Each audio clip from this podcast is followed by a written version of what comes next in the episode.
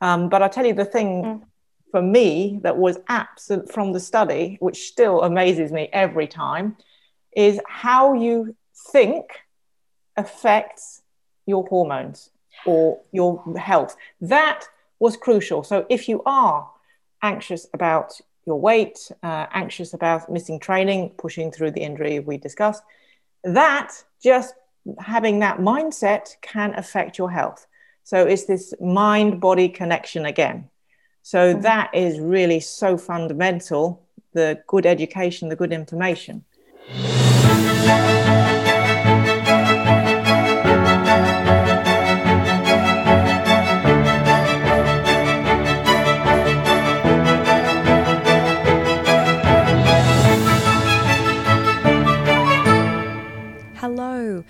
Welcome to the Balance Ballerinas podcast. I'm Georgia Canning, a qualified ballet teacher of adults and children, and I'm also a studio owner and founder of Balance Ballerinas, amongst many other things. I drop episodes of the pod every second week, and I've been doing so for well over two years now, and just wanted to say welcome. I'm so glad that you have found this wonderful community that is really, truly fueled by a mutual love of ballet and healthy dancers. Now, as you can tell from the title of this podcast episode, I really wanted you to click and listen. So, thank you for doing just that. You've taken the first step to accessing some incredibly important information that will not only change perhaps some preconceived views on things that are often, I guess, normalized in the dance world, but also bring you one step closer to being a more supportive teacher, parent, or dancer. One of the most popular episodes of the Balance Ballerinas podcast is my conversation with Lululemon ambassador, ex dancer, now yoga teacher, teen guru, and soon to be author Alex Mazerol, affectionately known as Ali Maz. And if you're an OG listener of the podcast, you will remember way back to episode number 36 when Ali and I discussed period positivity and the importance of not only normalizing but celebrating our womanhood in a world such as dance that typically demonizes menstrual cycles. To this day, I still have parents of dancers message to thank me for an episode that really provided the space for them to have an open and honest conversation with their daughters, whether it was on the way to school or dance, whilst listening to the episode in the car. Honestly, every time I receive one of these messages, it just makes me smile. I feel like today's episode will be as impactful as my one with Ali. Both Dr. Nicola Keay and Dr. Stephanie Potreck are pioneers and huge advocates of dancers' mental and physical health around the world. And whilst Ali's episode comes with lots of personal stories and heartfelt messages, Nikki and Stephanie have brought all the facts to the table to further strengthen that message. The dance world typically views getting your period as a sign of unwanted weight gain or the end of the, now I'm using very much quotation marks here, air quotes, ideal pubescent body type that especially the ballet world seem to be obsessed with. But these two amazing women have had enough, and they are spreading the message that periods are not only a marker of health, but also crucial to mindset, recovery, and performance. Let's start with Stephanie, who is a former dancer turned doctor and sports nutritionist, specializing in the treatment of relative energy deficiency in sport, also known as REDS, and amenorrhea. I knew I was going to stuff up that word. Amenorrhea, which is the medical description for the absence of menstrual periods. Steph also offers a wonderful webinar called Leap with another former guest of the podcast, psychologist Philippa Zeigenhart. Hello, Philippa. And this program assists students and parents with the transition to living, eating, adjusting, and performing when training overseas. Honestly, what a fantastic offering. I mean, even though I didn't move overseas, the move from Queensland to Victoria alone for my own training was enough of a huge mission, you know, draining both physically and mentally. And I would have loved to have a program like this.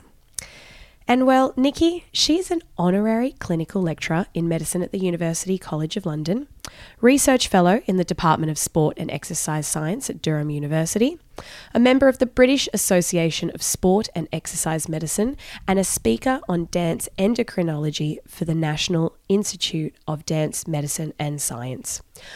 On top of all this, Nikki is also a qualified ballet and Pilates teacher, and her aim is to redefine optimal health and fitness for the individual. So, what's my own aim with this episode? Well, if you're a ballet or dance teacher, I hope that you use this information wisely, and I hope that you point students in the right direction. And let's all just make a pact to just stop with the normalization of pubescent bodies in ballet. If you're a parent of a dancer, please understand that their needs are different to your own. They are athletes and they need to be treated as such. So, if they're going for an extra portion of food at dinner time, they're intuitively eating. They need that extra meal. They don't have a sedentary lifestyle like the average person. It's so important. And I guess if you're a student dedicating a great deal of life to your dance training, well, please don't forget that your health is a massive piece of the puzzle. And the healthier you are, the better you will dance. It's as simple as that. Enjoy my conversation with Dr. Nikki and Dr. Stephanie. Welcome, Steph and Nikki, to the Balanced Ballerinas podcast. I'm really excited to have you guys here today. We've already been talking about the fact that I'm so excited. Um, I've given you a lovely intro at the start. So I figured that would save some time to get stuck straight into the nitty gritty so that um, all the parents and students can really just sit back and listen to this episode and soak up all the really valuable information that you guys provide for the dance community. So, first of all, welcome and now you're officially part of the Balanced Ballerinas community.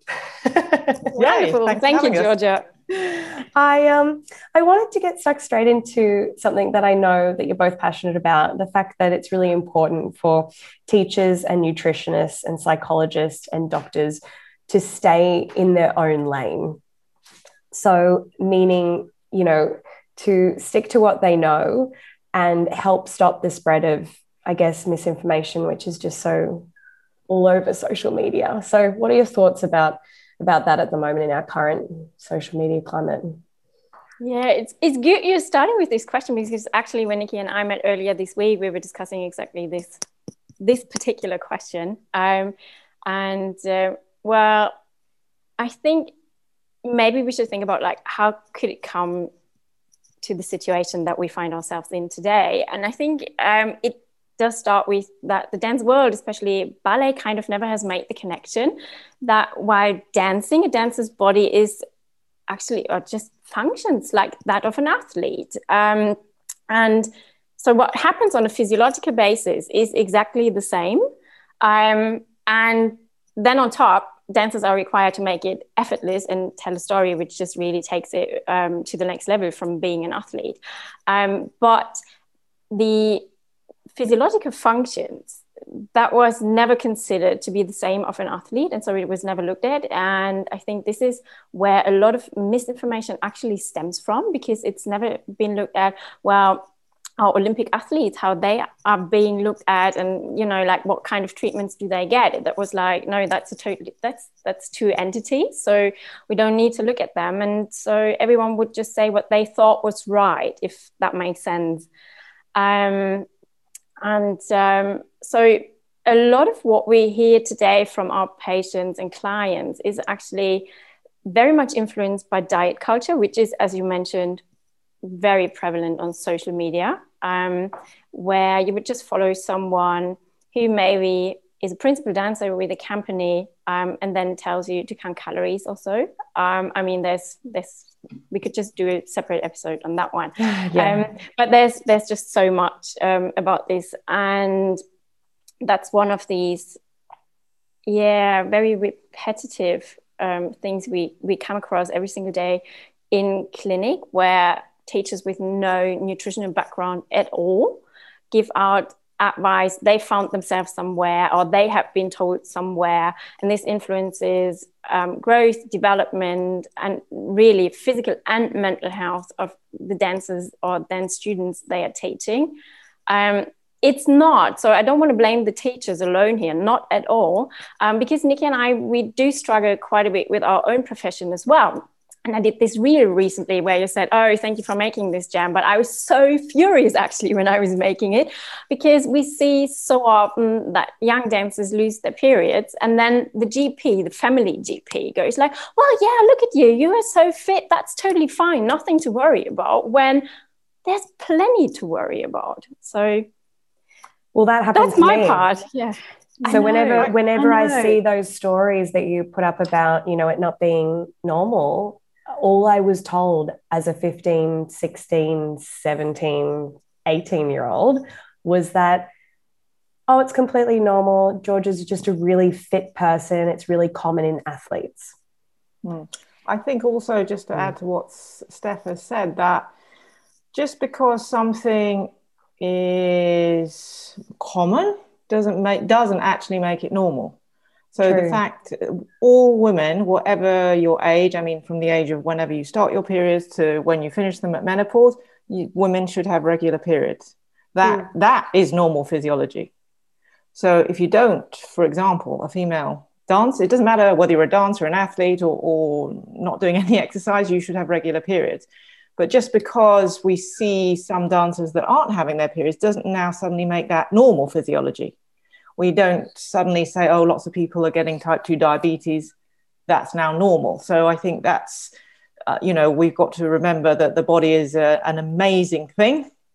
Uh, and it's got certain things, uh, physiological functions. And if one or many of those are not up to speed, that's just not healthy, let alone good for your dancing.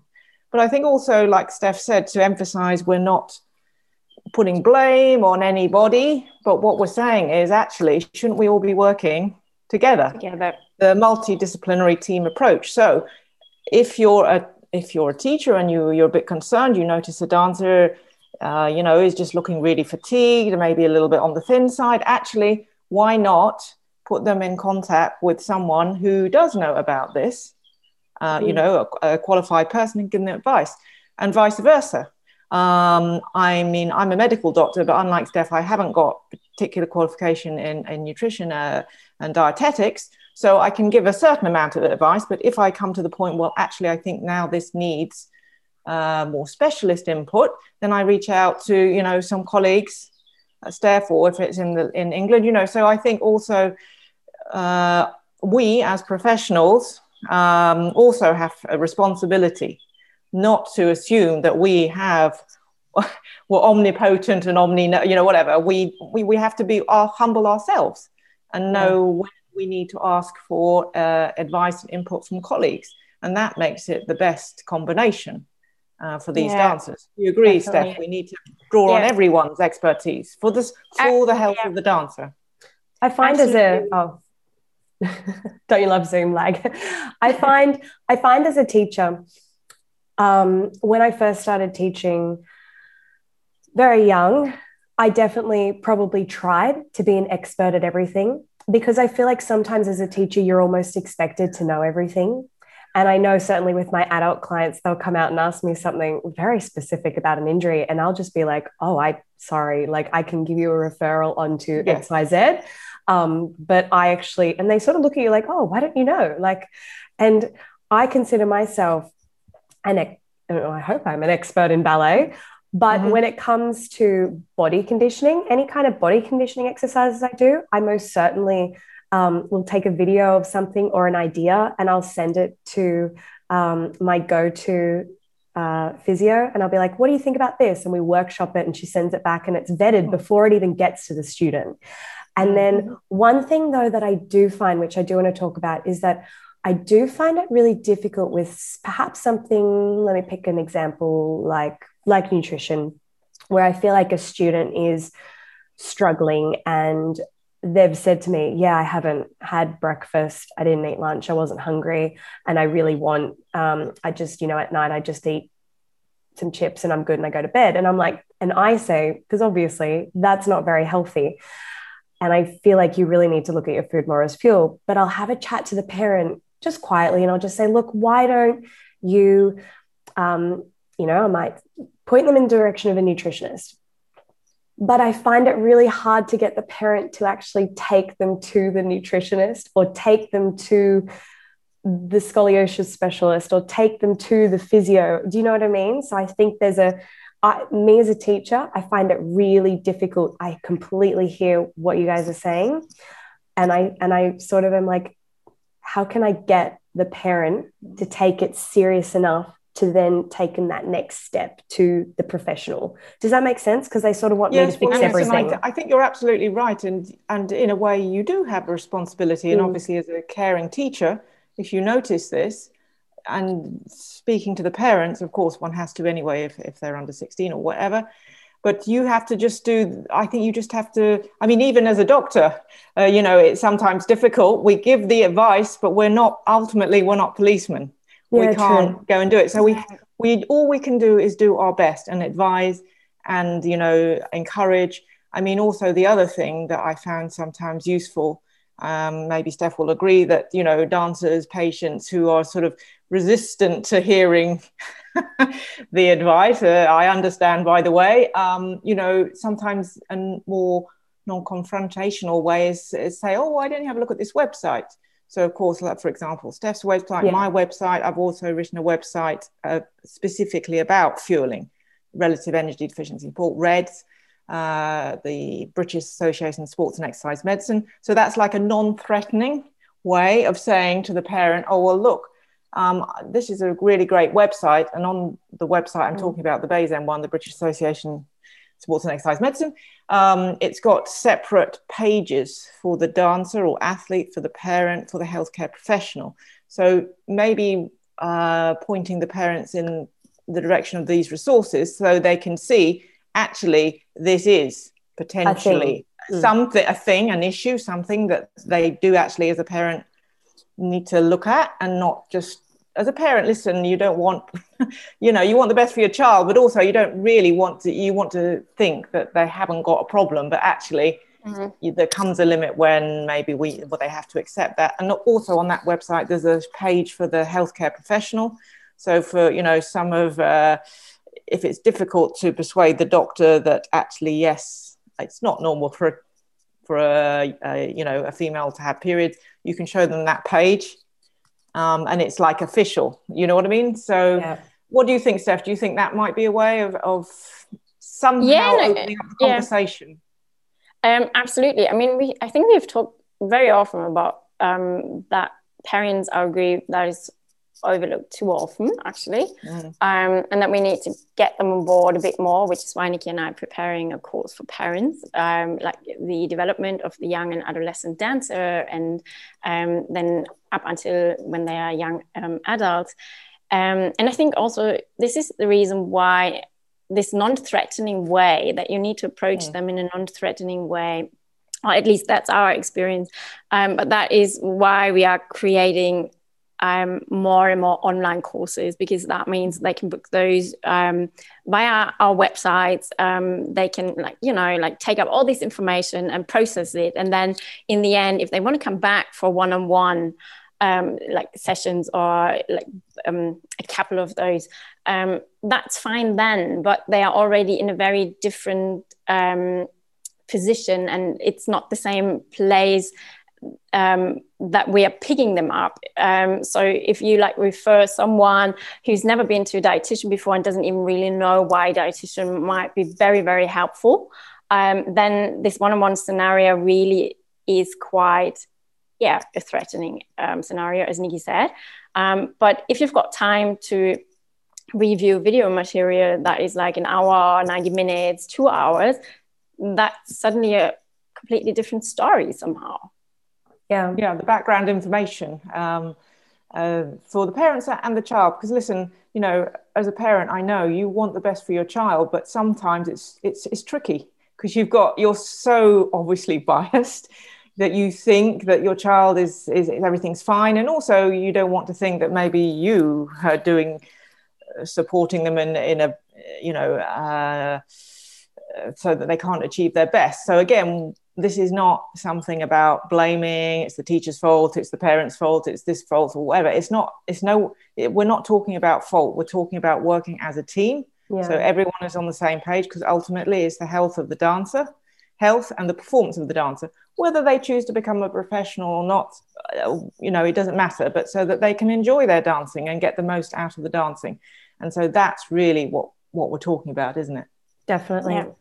Let's flip the switch. Say you don't have a teacher like me, perhaps, that is feeding some misinformation about you know what the student should be eating maybe mm. restricting what they should be eating but as we all know young students are incredibly attached to their teachers and maybe as a parent you would just take them out and find a new teacher but that would be even worse because the student would be so unhappy because they actually really love their teacher. How do you how do you approach i've heard you talk a little bit about this but how would you approach the teacher either a as the parent or b as the student that thank you for that information but i'm not going to be taking it on board. Do you know what i mean? Like it's it's a real mm-hmm. tricky one. It's really yeah. tricky I don't know. What do we say? Like, well, I don't know. I'm going to leave that to Steph because it's the hottest question there is. But it's, it's just opening up. Um, All I'm going to say is, while Steph's thinking of something to, um, you know, how to uh, address that, uh, I'm just going to say it's all about having those conversations. It's a conversation about anything. It happens to be we're talking about this, but it's those really uncomfortable conversations which you have to just and as a you know especially as a dancer, there are going to be tough times, especially if I'm sure you'll agree. Uh, if you go on to, you know, in life, there are really tough conversations. It's so easy just to avoid them. It's like, oh, I can't do that. But actually, doing it sooner, the longer you leave it, the worse it becomes. So it doesn't have to be confrontational. It just has to be a conversation, just like, oh, could I just have a word, please, you know, with the teacher and and and like that. Um, I know it's difficult, but it's better to yeah. do it sooner than later rather than just leave it and leave it and then and then the next thing you know, you know the the young student is in a really bad way. What do you think, Steph? Yeah, um, it, it, oh, this is probably really mm. the most difficult situation in this whole process. Probably, yeah. I find um, it difficult I mean, just asking the question to yeah. you guys. Like, yeah it, it, it is. And i mean i must admit sometimes when you get to know your patient and you know their their teacher has such a sense of let's say entitlement there is no way you discuss it with them without this you know being taken out on the student then eventually. So um, that's the moment when i'm like okay you know this is a very safe setting here. We are discussing the facts and you know that what's been discussed in class is not correct. This is not the right information students your age should be getting. Um, so that goes one ear in and out the other. That that is kind of an extreme situation, but every now and then I actually have to say it um, because I really get that the students want they love their teachers, of course. Um, maybe that changes a bit the moment they can acknowledge there's something going terribly wrong in class actually with all the advice they are getting. And maybe they have felt the effects on their mental and physical well-being already. So kind of this this may change um, at any point.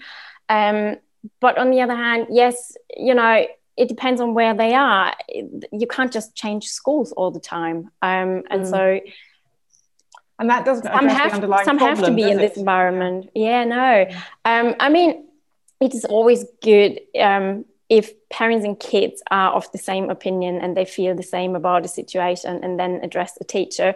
Because i mean yeah it it, it and, depends and, on yeah. so, and you're so right Nikki. it's not about it's actually not about it's not even addressing the underlying problem which the underlying problem is a complete cultural shift Exactly. Mm-hmm. So of, we all yeah. have a part to play, but I think also speaking as a parent, I was just thinking back when my children were young, which is uh, unfortunately a long time ago. Anyway, um, you know, I suppose I was kind of like the opposite parent um, yeah. because I did actually go up to the swim coach and took him aside and said, you know, uh, actually, I don't think my son should be doing more training because he's very young and he's just done really well. So actually, we shouldn't be increasing the training.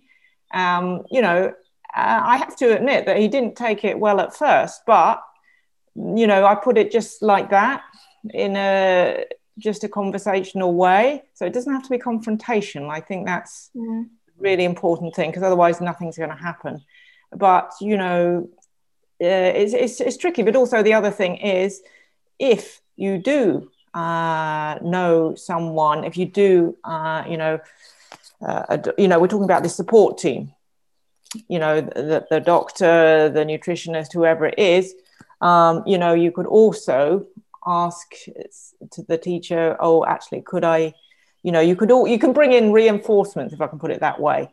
But mm-hmm. however it is, is it you'll have to judge what the best way is to go. But avoid. I can tell you one thing: avoiding it it's not the solution. Um, so somehow no. figuring out what's going to be the best way of approaching it. And I think, like Steph said, those you know the the, the courses and, and the online videos and like that. That's that's a good starting point which is fantastic because I know that when I was a young dancer, and you sound very similar to my parents, Nikki, where they had no worries about sitting in an office with directors of a very prominent dance school and saying, This is not okay. Mm. Whereas most parents turn the blind eye in case it hurt their children's chances of, you know, making a company. My parents were the opposite. They were the ones that were like, mm, We're not putting up with this and something needs to change and here are the facts and blah blah blah and what's really difficult is that i i um, i wish resources like yours were around when i was a young dancer to provide that evidence and that to go in with backup do you know what i mean so yeah, yeah, that's right the evidence you know that's the thing yeah whether it's a, a physical person that you can ask for backup or whether it's um, Steph and I recently published a study, for example. If it's some to give you more confidence as mm. a parent, Definitely. that actually your instincts don't doubt your instincts. Yeah, yeah, yeah don't. Right, it's like you know, my child is now not has changed, is now really sad, um, isn't eating, isn't sleeping well, or just things like that. You know, it's like actually there's some you know that something isn't right, but mm-hmm. maybe you can't put your finger yeah. on it exactly. So have the confidence and trust your instincts, um, and you know, try and have that conversation. After I've thrown that very difficult question at you guys right at the start, um, let's let's get into female menstrual cycles as a sign and a marker of health. Um, I'm just I'm finding it unbelievable that at the age of 30, I'm finally realizing this. and mm-hmm. I'm sure that there's going to be people that listen to this podcast and they may not follow your social media and come across this information for the first time. So let's go. Why should we definitely be worried if at, you know, 18 we we don't have our period yet? So, well, Nikki, before you, before you start, I just I, am ready. I'm ready. I'm ready. There. I'm ready. I just want to say, um, uh, let's say, um, yeah, our most favorite thing about um, the menstrual cycle today is um, it's your monthly free check health check in. I love that. It comes. It comes for free. It comes for free. It's your health check in. If it's there, that's a very positive sign. So, Boom. chances are you're really healthy. Well, I think that we can. Ju- that's it. I know, but seriously, but, but, but, it, it, but it's a, it's um, uh, you know, I call I call these menstrual cycles the the period, um, uh, the barometer of your internal hormones. So if you're if you're healthy on the inside with your hormones, then the outside sign is having uh, you know uh, a monthly period menstrual bleed, whatever word you want to give it. Okay. Yeah. And so, as Steph says, there you go. That's nature's way of telling you that's your dance training metric. Have I got everything, you know, my nutrition, my training, my sleep?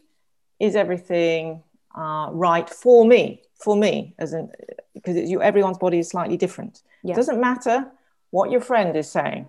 If your friend says, "Oh, well, I haven't had a period," and you know, I must be training harder than you, or I don't know, whatever, you know, great, good for her, you know, it, eh, eh, you know, I'm fine. And when she gets the stress fracture, anyway, you know, so just have the confidence to know that periods are normal and actually not just normal, they are a really important sign of health. So, and you should mm. start the periods. Um, even if you're a dancer. However, some it's true that some dancers and some athletes they might start slightly later. The average age of starting a period is about 12, menarche as we call it. And it's true that dancers might be a little bit later, maybe 14, 15, but the absolute cutoff is, um, well, 15, 16. We'll give everyone a, a little bit of leeway and say by the time you turn your, on your 18th birthday, you should have started your periods by then. So and you said you there that, oh, sorry. So you said there that, that you might, um, you know, experience stress fractures. So I, I understand what that means, but for a listener, why oh, sure. would why would somebody who um, hasn't started their period possibly be more prone to stress fractures? Yeah. Well, I mean, periods you might think, okay, let's be frank, they can be a little bit of an inconvenience, right?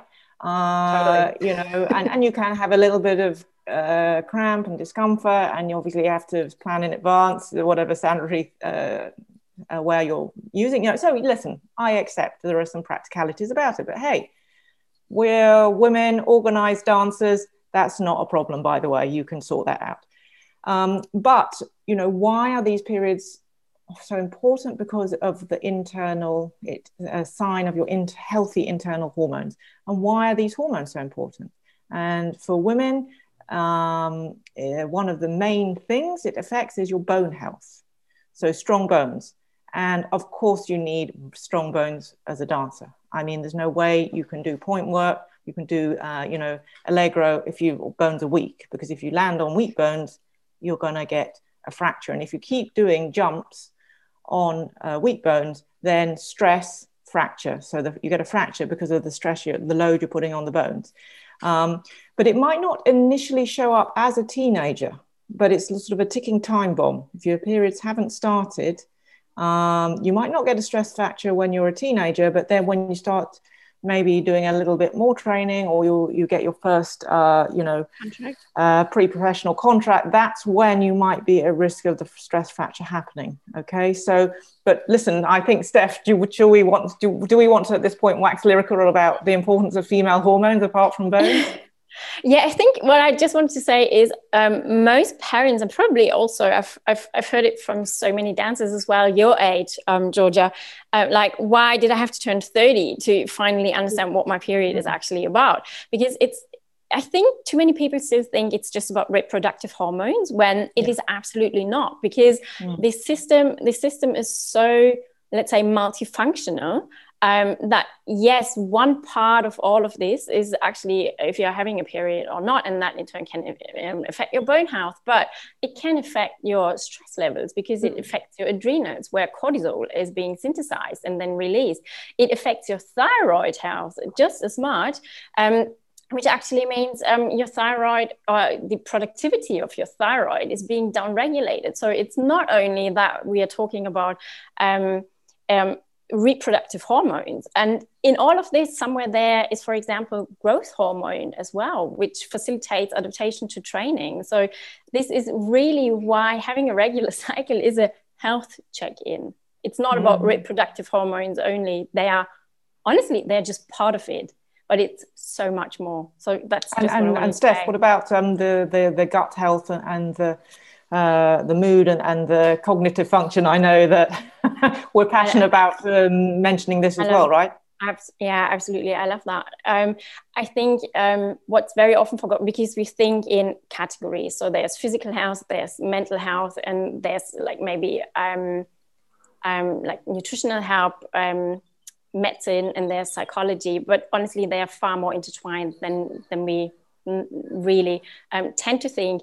And having low estrogen levels, as Nikki mentioned, this can affect your bones, yes, and then your bones can be also negatively affected by not eating enough and not getting um, enough vitamin D, for example, or enough calcium.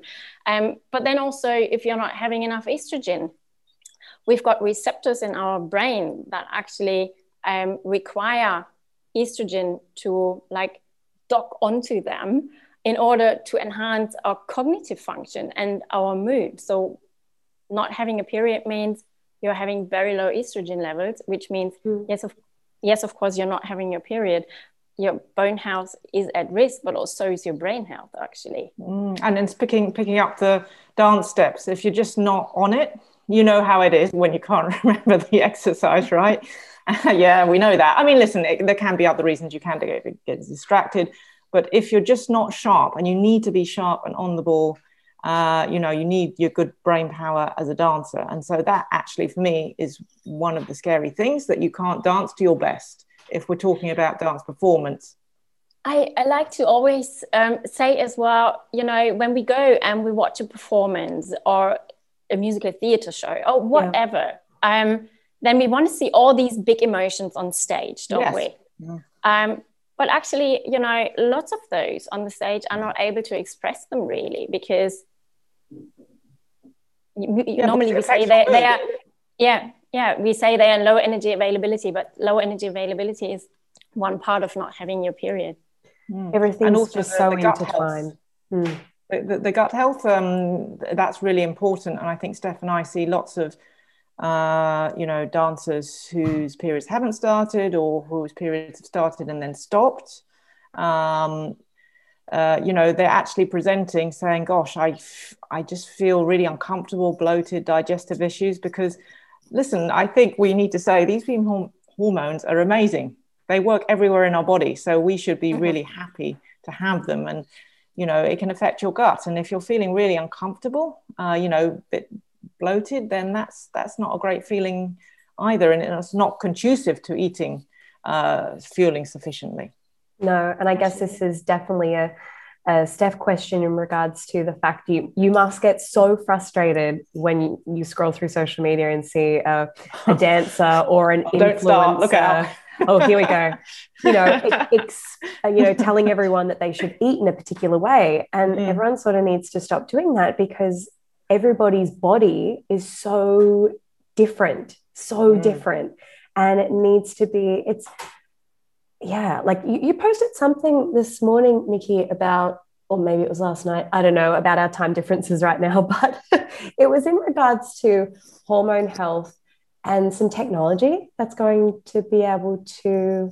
Yeah, I was yeah. just showing that to Steph earlier this week. So, um, the best the best sign of oh have you got healthy hormones for a woman is have are you having periods but yeah. even then there are obviously as you say everyone's slightly different and individual and there are mm. sort of subtle variations and you know uh, to have a, a full value of health for your menstrual cycle you need to be ovulating yeah. and producing you know uh, quite a big amount of estrogen for example and it's difficult to know that without actually doing a blood test to measure yes. the hormones um, but obviously, it's not practical for anyone to do a blood test every day of their cycle, is it? So no. we've worked out some fancy way um, using math maths to take. You just take just two samples, and then using those two samples, uh, we can predict what your hormones were doing during that uh, your cycle.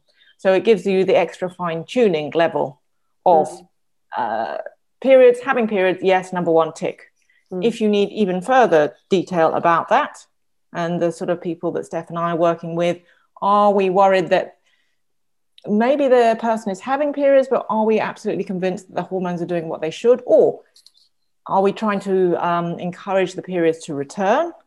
And are they returning in a way where the person is getting the full benefit from their internal hormones? So that's something um, we do in the UK, although actually I was speaking to Steph about this earlier in the week, and potentially it is something that anybody in the world could do because all I need is the results of two blood samples and I'll put it into the, the, the model and it will generate your personal uh, profile of the hormones. But um, amazing. That's what that's about. So if anyone's particularly interested in that, then I think Georgie, you're going to put our details there so that definitely. people can send me an email and and uh, if you're not living in the UK, we can figure out a way. Steph and I were discussing this. Yeah.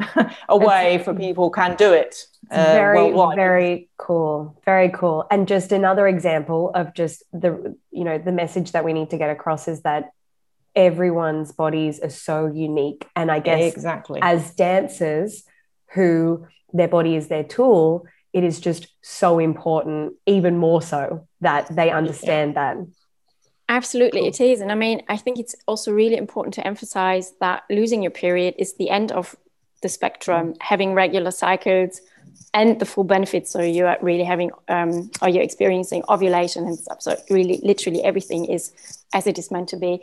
That's the other end of the spectrum, but you can be actually anywhere, and mm. you can you can feel it already. That maybe things are deteriorating, um, but you're not seeing it in the sense that you're still having some sort of cycle. Um, and I think really educating that to to spot early signs um, that is really so important. I recently had a dancer. She came to me and she said, like, look, I had a cycle and that was so it was not normal for me. It was so light. It was just so short. So what do you think is happening? And that is exactly where it comes in. Mm. I think this is the, the thing, isn't it, Steph? It's prevention.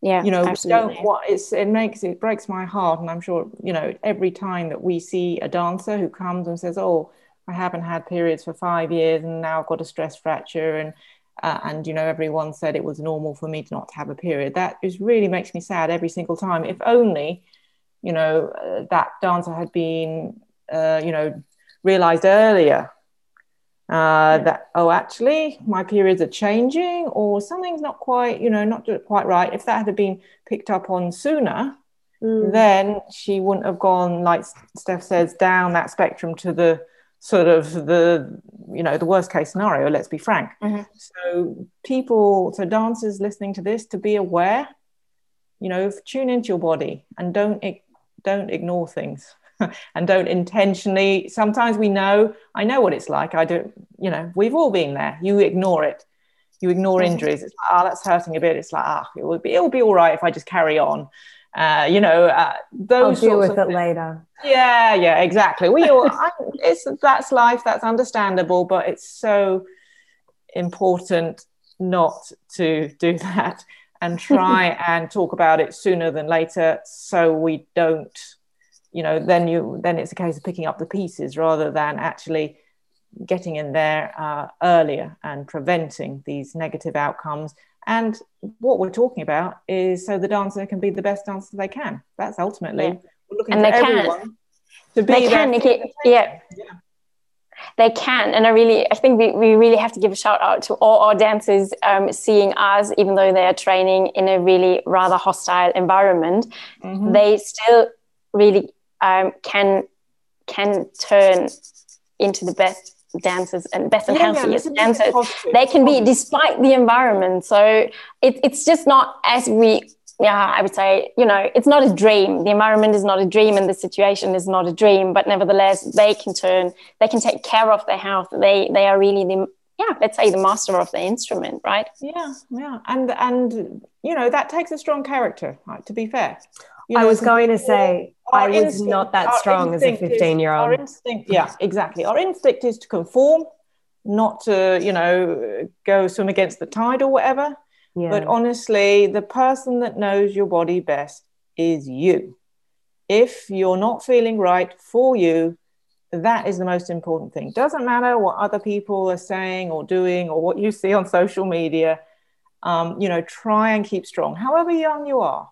Okay. Mm. Um, Even I'm professionals saying, in companies and professionals. Yeah. Yeah, listen, it's it's tricky. I totally understand it, and I'm not saying one should be uh, you know, argumentative just for the sake of it. That's not what I'm saying. What I'm saying is you have to eh, inform yourself, have the get that good information, be confident that you know you do know your body best, and and it's your body after all. No one else's. No one else is going to take care of it, so you have to. Okay, so have the courage of your convictions uh, to do what you know is right for you. I've um, heard you both say that it's really difficult to actually conduct research studies on pre professional and professional dancers. So often you will look at the research involved with gymnasts. I wanted to know uh, what correlations you found from, from doing such research.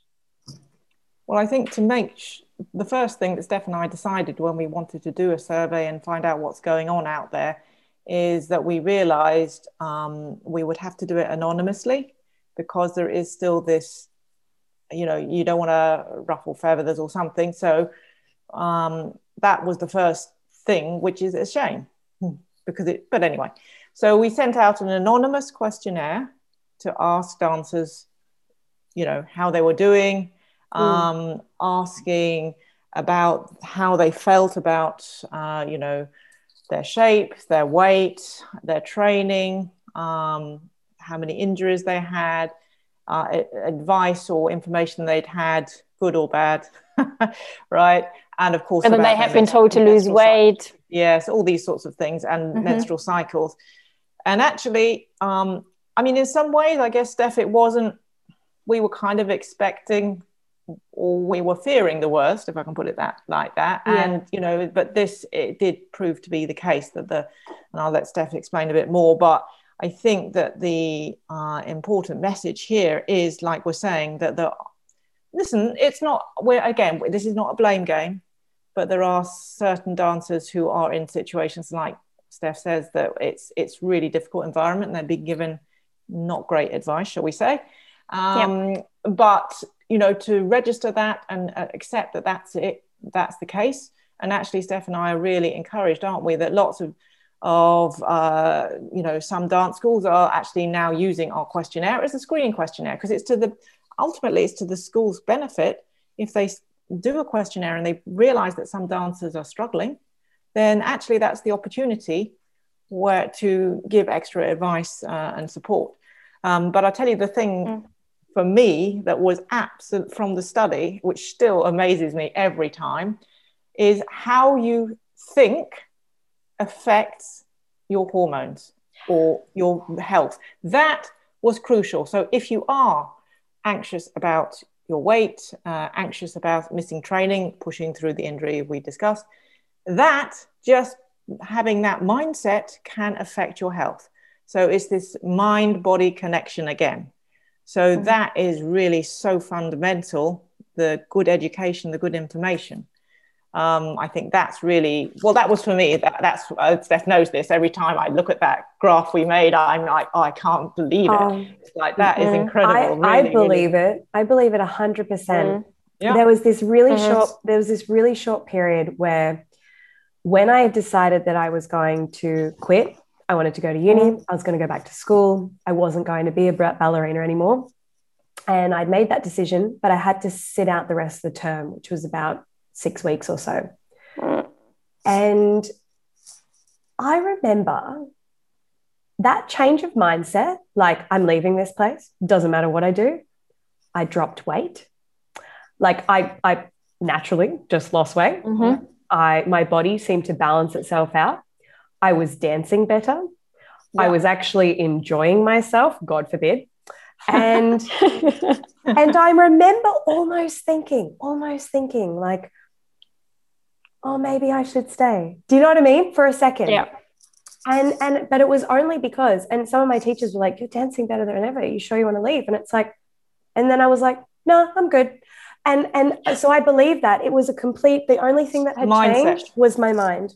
That was the only thing that changed. Incredible, isn't it? And I was dancing better. And it was, a, and you know what? Isn't that sad that I only experienced that for six weeks?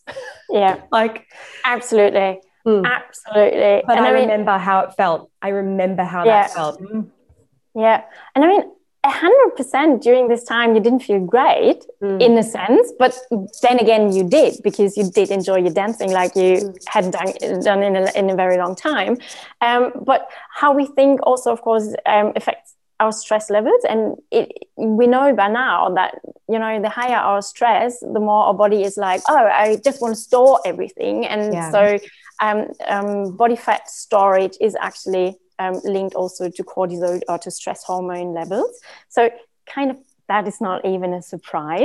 But mm-hmm. yes, how sad actually that before that you were so stressed that it would show in a sense that it got in the way of your dancing. Yeah. And I guess, ladies, that is why my life's mission is literally just bringing people like yourself on and trying to just sprinkle sprinkle the good stuff yeah mm-hmm. Um, mm-hmm. i think while while you were talking before nikki i was thinking about one of the reasons why i think it is really um, difficult for dancers to speak honestly and to speak truthfully is because say you're an athlete and say you um, you know, are the top of your field. You're in the top 10 gymnasts. Like it doesn't really matter who your coach is. It doesn't matter what country, you know, you know, you're, you're, I was going to say playing for, mm-hmm. performing for, whatever. Yeah. I'm clearly such a, thank you. I'm clearly such a sports person. Um, it doesn't matter who you're representing and who your coaches are and who's surrounding you. If you're the best, you're the best. Whereas if you're a dancer, there's no clear cut, you're the best, or you're first, second, or third. So you don't really have a leg to stand on. And you're sort of at the mercy of those directors. Do you know what I mean? And that's, well, I think, what makes it just so hard. But but mm-hmm. that's the joy of dancing also. Because the, we're not a series of, I mean, listen, I'm going to get maybe annoy athletes, but it's not a fair series. Well, listen, I can quote my my Russian ballet teacher. She says, you know, we're not doing a f- series of physical jerks. It's like, listen, I, you know what I mean. So, you know, uh, I know there are dance competitions. I agree, and when you are marked and scored and whatever, but generally the performance is, um, you know, how you feel it, and also in the eye of the beholder, the audience. Ultimately, we're not a series of physical jerks. Please, that's a quote from my uh, dance teacher. Oh, I'm going to put that down as your quote. We are about we are about artistry as well. Of course, yes. physical. Of course, you have to have the technique. You know, you have to have the turnout. You have to point your feet. You know, of course, that goes without saying. Almost. You know, that's the fundamentals. But then on top of that, um, it is the artistry and the performance. And that, like Steph was saying earlier, that comes from where?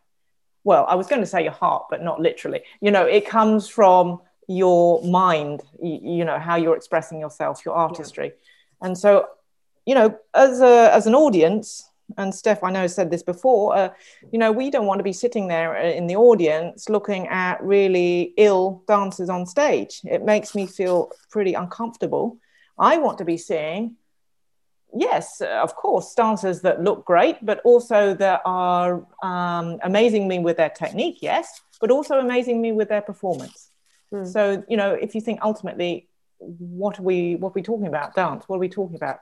Yes, physical, of course, but there's something more to it. So that's why how could it ever be that we can measure your but your how good a dancer you are of the weight on the scale of Definitely. gravity? How can gravity define whether you're a good or bad dancer? Makes mm. no sense if you think about it like that.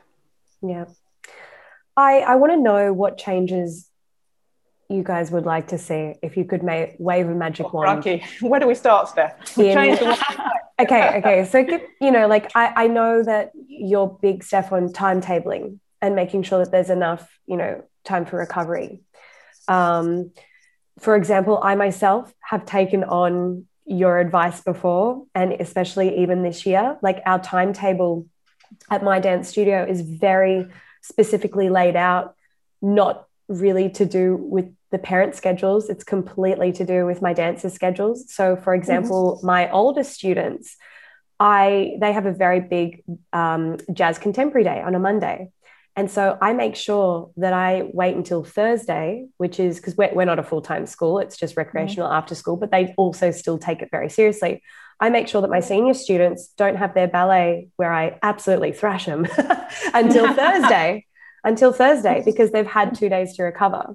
So, mm-hmm. um, besides like a little bit more thought around timetabling and giving, you know, students um, and and even professionals a chance to fuel properly, what other sort of changes would you absolutely just die to see within studios or companies or across the world?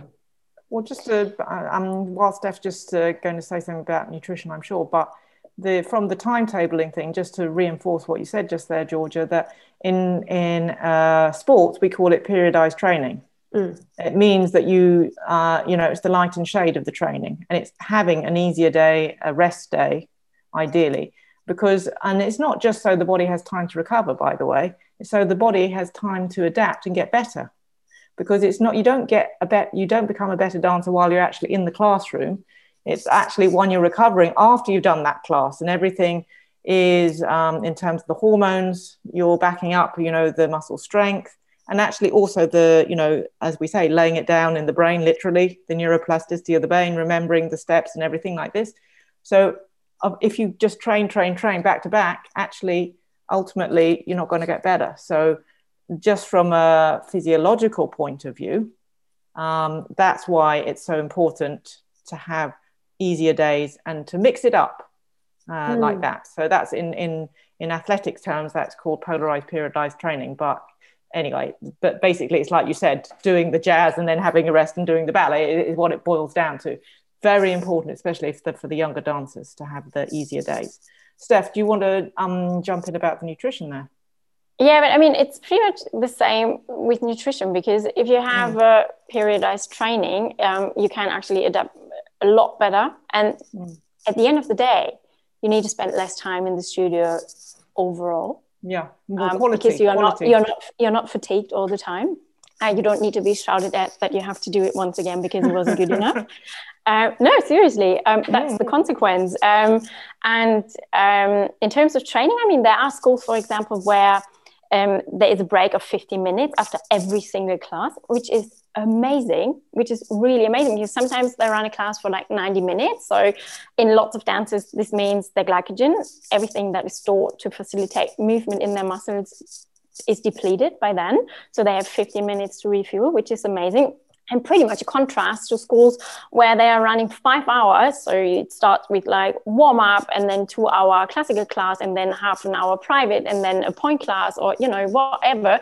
Schedules can be so crazy mm. and they are not allowed to eat or, or drink anything in between. Um, anything than water. So water is usually allowed. But um, yeah, so kind of, I think very often really um, dances the dance world gets in its own way somehow. Um, and it, it it is these small changes like having having adequate breaks after class and um, definitely work closely with the healthcare team because i mean if you if if a student um, learns at a school where that is quite normal so that's what they take up that's what they incorporate in how it should be. So probably it wouldn't be such a huge obstacle anymore to seek help from a dietitian or to seek help from whoever. Sometimes it's even the physio over here because, like, why do you need to go to the physio? You know, mm. um, really make it normal. Um, and I can only emphasize or, or, repeat what one of the strength and conditioning coaches from the Royal Ballet recently said. He said, We are not there to make it harder for you he meant the ballet stuff in this case. We're not there to make it harder for you. We are actually here to help and to mm. create mm. dancers who can, you know, like who have a higher output, um, who can be better artists, who are healthier, who are happier, who have longer careers. That's why we are here. We don't we want, don't, don't want to take anything away from you. We just love the art so much and we want to make it better. Mm-hmm. Definitely. I um I absolutely love okay, do you, Steph, you've changed my mind on something. I used to be a only water allowed in the studio policy. And then you said that it's okay to have sports drinks. yeah, and that they are, could you please yeah. explain perhaps why I've now changed my mind on this? Oh, well, we, we obviously convinced you, didn't we? You totally convinced me. So let's convince everybody else. Good. But I think, um, and um, you know, when we say sports drink, we don't yes. mean you have to go and buy something specifically with the label on saying sports drink. Yeah, uh, it juice. means yeah. it means exactly. Put some dil- some orange juice a juice in your bottle. A juice, exactly. Make your own dance. We should call it dance drink, should we not? Yeah, Make we your should, own actually. dance. Well, listen, there we go. We changed it. Dance Make juice. Dance, dance, dance juice. Yeah, we have it. Make your own. Hey, we should anyway. Um, dance juice. so Quickly trademark doesn't that. have to be exactly. Doesn't have to be fancy. Doesn't have to be expensive. Doesn't have to be complicated. Because I think Steph and I see a lot of dancers and say, "Oh well, I don't have time." Da, da, da, da. Listen, everyone has time to pour a bit of fruit juice. Exactly. Everyone has time to do that, right? And then you. That's just a quick, easy way um, of taking on board some energy. Because yes, I do understand. You know I mean, uh, bananas and cereal bars are great, but if you know you have unfortunately got pretty much back to back, we hope not, but then actually just you can easily be having a swig of your drink as you're yeah. going on on the move, so that makes it so easy. Do you agree, Steph? Yeah, absolutely. Dance, it, dance juice, mm. dance drink. Dance juice is great. Dance juice is great. Because because you know um, what, I actually took this advice not necessarily for my students because guys, I've done a good job of my timetable. They're good, uh, but that doesn't mean I've done a good job of my timetable. Mm-hmm. So my timetable as a teacher, and lots of teachers listen to this podcast. I don't know if they're like me, but I don't like eating in front of my students, like because I just I feel like it's um, uh, I mean I don't. I, I don't mean I don't like eating as in like, oh, I don't want them to see me eating. I mean, I'm just busy doing no, stuff. No, no, so I don't sure. get around to I understand yeah, I want to be professional. professional. Yeah, exactly. Because yes. if I was sitting here talking to a patient and I'm munching away on my sandwich, yes. I don't know. It's it's oh yeah, it's oh whatever. It just I mean, feels wrong. On the on, on the one hand, I suppose it could you could argue, oh, it's a positive message. I'm eating something, but exactly, it yes. looks like you're not really focusing on what's going on. So I totally understand mm. that. But you'll actually make a very good point as a dancer yeah. and also as a doctor, because we I feel exactly the same as you. There were days when I was in the hospital and then it was looking at my clock. It's like, oh my God, what happened to lunch? Yeah. And that's mm-hmm. not good, by the way, because then mm-hmm. I'm a less efficient doctor because yeah. my brain mm-hmm. also starts to go a little bit fuzzy. So mm-hmm. you'll make a very good point. This is advice not just for the dancers, but actually for you teachers uh, out there. You need to look after yourself as well to give a good class, right? It gets me through. Class. It gets me through my busy afternoon and and I don't know why I have deprived myself of dance juice for so long. Ray. Um, no, it's it, it's really amazing because um, this means they can, even though um, the glycogen is probably talking about dancers again, the glycogen is probably depleted, depleted at some point. They keep um, being in carbohydrate, they keep dancing in carbohydrate burning models, which really is important. And again, I emphasize this quite a bit because as soon as they switch to fat burning models, which is technically possible for the body, mm. but it means it puts more stress on the body because even fat mm. needs to be turned into glucose, into a simple sugar, mm. before it can actually be used by the muscles. Um, and this in turn, so fat burning models in turn increases cortisol again. And we just, you know, five minutes ago, we just talked about the negative effects of high cortisol levels on uh, body composition. So mm-hmm. it's smart. Yeah. And also in the longer term, uh, if we want to get really technical, if you if you keep encouraging the body to burn just fat, then actually it me- means it's less efficient at burning glucose. And yeah. now you have your your performance, your dance competition, whatever it is, and you need every single gram of glycogen on board. But your body is out of, first of all, you haven't got any glycogen. And then, even if you did, uh, your body isn't so well used to using that. So, mm-hmm. you know, it's, it's training. Training, all as training is everything. It is, of course, what you do in the studio, but it's also, you have to be, you know, as a disciplined dancer, not only have, do you have to be you know do everything in the studio to your best ability. You have to do everything in your ability in terms of nutrition and recovery and sleep and all these sorts of things. It's part of the whole package. It's not oh there's dancing and then that's it. It's everything you're doing actually outside of the studio or in between going from one studio to the other. Those are the crucial bits. It's like in triathlon uh, you know they have the three disciplines the swim the bike the yeah. run right? But guess what's really, really important? The transition between each of those. How quickly can you get your wet shoes off, uh, off and get onto your bike? How quickly can you get off your bike and onto the run? So it's actually it's taken for granted that what you actually do uh, during those three disciplines. Of course, you've practiced that and trained and done that, but it's the same for dancing. It's of course what you do in the studio is super important, but actually, what's going to really uh, make the difference is what you do uh, in between studio and studio and in between uh, dance classes. So true. It's a really it's a fun way of thinking about it. Yeah, that's it's a good way. I just thought of that. um, we've got all sorts of thoughts, guys. Dance juice, jumping offline. Gonna yeah, yeah, transition, guys. Um, no, but um, Steph, I'm going to give you an example, and then you can carry on from here. Okay. I'm a mother I've got a, um, a daughter and she's dancing and she comes home and and you know she has a her dinner and she wants another serving. And i'm like oh my god like she's a dancer. Like she should be watching what she's eating and she's eating twice the amount that i'm eating. Take it from there oh, calmly, calmly, calmly.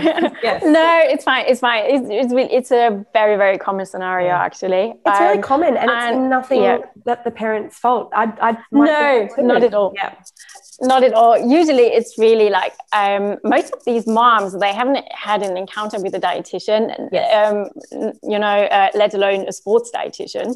Um, and so most of them don't have a background in dance. So how could they actually really be aware of specific needs for athletes? I'm just going to say athletes now. How could they be aware of um, that it's not the recommendation for the general population, which is um, on average 45 years, very often male, um, has a sedentary lifestyle, is very often obese and overweight. So, how could they know this is not the same recommendation? Um, and um, so, to all these moms, I, I can just really say try and get into sports nutrition or dance nutrition, and then you will understand that it's totally fine to have the second serving. Yeah, because, yes, they, are growing. It is they're growing. It's not just their dance demands; it's a yeah, different age, on top. right? And so even if, even if as a parent, because uh, when my boys were young, um, you know, I like to think I was doing quite a bit as well. I was doing dancing and swimming and other things, you know, but nevertheless, um, I would never question that they would need, of course, they would need more than me, even though I was doing a reasonable amount of exercise because they're young and growing. I don't want them to stay really short. right. So, you know, um, so that's as a parent, I'm just saying that's my experience. Yeah. Even if you think I'm a really active parent, I'm using a lot of energy, that's great. But children, they need more, full stop. Definitely. How important is it to identify as the student and the parent low impact and high impact training days and like fuel accordingly? I reckon that sentence, some parents and students actually wouldn't understand what I just said. So, how would you explain yeah. that, Steph? Um, I think most schedules that I see actually don't have these days. They have classes which are low impact and uh, classes which are high impact or high intensity um, it, I, I rarely come across anything um, of like low impact days or low intensity days. Um, so I think it's this is it, it, pops up in I think almost every single one of our online courses that we need to know what actually is low impact exercise, what actually is medium, and what is high intensity, and what does it mean, and what does my body burn, and then in turn how do i need to fuel my body to keep up this level of um, intensity? Um, it is um, i think it is still too common that too many people including everyone um, like dancers teachers um, parents doctors it's like oh it's dance it's nice you know? Yeah. Cute. Mm. yeah. It's cute. So, yeah. It's just wafting. It's just wafting right? Yeah exactly. So oh she's not going to burn much. And i mean it, it also it totally depends. Like if you're if you're going to pass um, one of one of all those exams you want to pass and it's just like next week probably um, your training load and your training volume they are just much higher as you know the time of the year when you learn start to learn a new syllabus. Um, so really knowledge about training intensities is crucial i would say. And then also you know how you uh, how you need to fuel accordingly. Because if you're having 90 minutes classical class and it's like the run up week to the exam, then you know that is probably it starts with medium intensity and then the latest when we are at allegro it's going to be high intensity and you know then you know oh i do have an increased need of carbs and i really should make sure that i fuel maybe i should even fuel within this class depending on um, how you're feeling, length of the class, and so so. The, there are so many ways to be so smart about it. Yeah, yeah. Because I definitely break my week up, even just as a teacher, into high high impact days mm. and low impact, and and it's so funny when I'm at the studio. Tuesday, Wednesday, Thursday is my big teaching days. And mm-hmm. especially my adult ballerinas, they're so funny when they walk in. They're like, "You're always eating," and I'm like, "I'm like," and There's I literally, I make a point. I'm like, because I'm busy. I've got so I've done so many classes. Like you got to keep. I got to. I, I tell them I, I don't want to be hangry for their class. So I, I have to make sure that I'm that I'm you know eating in that uh, 15 minutes before adult ballet starts. So no, it's so important, and it's just part of this entire holistic view yeah. of a dancer that I guess we're all really fighting for instead of just the the really basic wafty dancer mm-hmm. that that we're being fed constantly. So but even at the barre if i could just say mm. of course when you feel it yourself in terms of intensity we're talking about heart rate. Yep. Yes we know your heart really gets going when you start on allegro. But actually at the barre even though your heart rate might not go as high as allegro mm. you're still using a lot of muscles aren't you? Yeah you know you're using all of your body. It's a bit like um, in you know comparing it to other sports again um, you know like windsurfing you're actually quite static you're holding your position but you have to use all your muscles right mm. to hold you're not actually physically waving your arms or moving your legs but actually that uses up a lot of energy mm. so i think that's the other thing to bear in mind uh, when we're talking about intensity traditionally that's on heart rate but also remember that even when you're doing the barre you're using well hopefully you're using all your muscles in your body aren't you? For your posture for your touch. You're using every single muscle i hope right? If you do um, a plie properly that is hard work. Exactly. It so is. that's what i mean. It, but yes you are right. Like steph says we're meant to make it look effortless. But that doesn't mean that it it's not. And listen you can also it depends how you you can do a plie without thinking about it. No no no no but you know, or the thing if you really push down through the floor and engage your muscles, you are, it's a full uh, doing one plie is quite a big workout, you know. So I think also remember that uh, that uh, if you're you know really quality training and really thinking about your technique for every single thing you do, mm.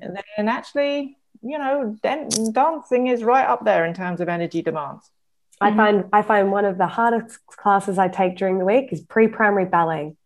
Those bloody those bloody fairy runs from the corner up on Demi Pointe. I'm oh, exhausted. Oh, yeah, the hard work. Yeah, there you go. Exactly. Exactly. It's hard work. um, lovely ladies. It's the Balance Ballerinas podcast. So I always ask my guests to leave a tip or your sort of thing that you do to keep some sense of balance in your life. So who wants to start? Have you got, got one up your sleeve? I think Nikki, we are kind of similar, I would say, because we are pretty much interested in loads of other sports. So every now and then, it's not the right thing after a long day in clinic to go to the bar and maybe listen to someone who is just going to repeat what you, you know, like. Um, mm. it, so we are working quite a bit on the grim side of things, I would say. Every now and then, um, cycling, running. For me, it's skiing quite a bit. Um, it's just my go-to to relax and really disconnect from the dance world. And then I come back refueled, and uh, yeah, then I'm I'm the best doctor nutritionist that I can be um, for my dancers. I would say, and I think Nikki, it's kind of similar for you, isn't it? Yes, I think for me, uh, yeah, exactly. It's fresh air. I mean, unfortunately, not the skiing here in in London, but um, yeah, but uh, uh, I like I've got a bike. I like to go out, you know, uh, get some fresh air on the bike. I can do a lap around Richmond Park if anyone knows London. Um, uh, um, that actually is my probably favorite thing. Sometimes I also go swimming um, because I like the feel of the water so yeah just something uh, something outside really uh, something different i mean i like windsurfing but it's again it's tricky in uh, mm. in london in lockdown but anyway um, so something that's different um, and outside i think because that's the thing about uh, dance uh, i mean unless there's that open air um, theatre jacob's pillow isn't there in, in the us but there aren't so many things that are open outside. So I think if you are no, a dancer, that's, that's very get, get outside and get some get some get some air. Um, that would be that. That's yeah. That's my go-to. Yeah. There's a, a retreat that I ran in 2019 and unfortunately got cancelled last year and probably again mm. this year. But it was the perfect blend of ballet mm. and beach. So oh, nice. Yeah, well, that, that's the best one if you can. in Byron Bay, it was so good. Oh, um, wow. It's been an absolute pleasure. I love all your work. Thank you for everything that you've done. Um, throughout all my research, though, I couldn't work out how you two became friends. so, oh, how did you begin working together? We were very sitting together. Story. It is. We were at um, IADMS, uh, the Helsinki Dance Conference in Helsinki. Um, uh, and we were sitting together next door, you know, uh, during a presentation. And it was just really weird because I noticed this person that was nodding at the same time as me. And I noticed this person that was putting up their hand at the same time as me. And we sort of looked at each other and it's like, oh, hello. What are you going to ask? I feel understood. it's like, yeah, exactly. It's like, oh, this is really. Uh, so it was during that, Steph, we had a nice, you know, mm-hmm. we just realized that we had so many, uh, you know, interests and thoughts that were so aligned. And it was mm-hmm. at that meeting we said well at that conference then we we said we should really do some research together wasn't it and then after that mm. we kept in contact and we went ahead and did the the mm-hmm. um, uh, that research project that we got mm-hmm. published and now we're working together um, and yeah we're a good duet aren't we there you go well you definitely are and i'm so glad you met and i'm so glad i asked because i couldn't work out i was like how do these two like hang out. Like, it, was, it was it was by chance. It was by chance, but it's really I find it's a funny story. I love it. I love it. It is it is um, really great. If I haven't said this before, Steph, it was so great that we did make that connection then, um, because then we really uh, working with Steph and doing this together. Um, you know, I feel we're really hopefully making a difference mm. uh, and, and giving the support to dancers, the parents, the teachers, uh, that you know they they need. It can feel really lonely, can't it? This work mm-hmm. sometimes. Mm-hmm. And, and I guess that's uh, you know one of the reasons why I even started my podcast a few years ago was because I feel like I'm collecting a community of like-minded individuals that that you know are aligned mm-hmm. on the same path and and it makes makes you feel when you come up across you know some roadblocks it makes you feel less alone. So no that's definitely right because isn't it? Steph and i exchange texts or messages when we it's like get the oh oh gosh have you seen that? And it's like oh what yeah. you, or, or professional. It's like oh what do you think about this? That's yes. also great to have we're talking about teamwork. And it's really mm-hmm. great to have someone in your corner that you know you can just send them a message or, or whatever and say hey what what do you think about this? Have you seen this? Um, so it's great to have that um, uh, you know uh, link up so that we can mm-hmm. as you say exchange ideas and uh, we keep each other on our toes right steph Absolutely. Absolutely. Well, it's been an absolute pleasure. Thank you so much, ladies, for your time. Thank you so much. Thank you, Georgia. Thank okay. you for having us. Yeah, thanks. Bye.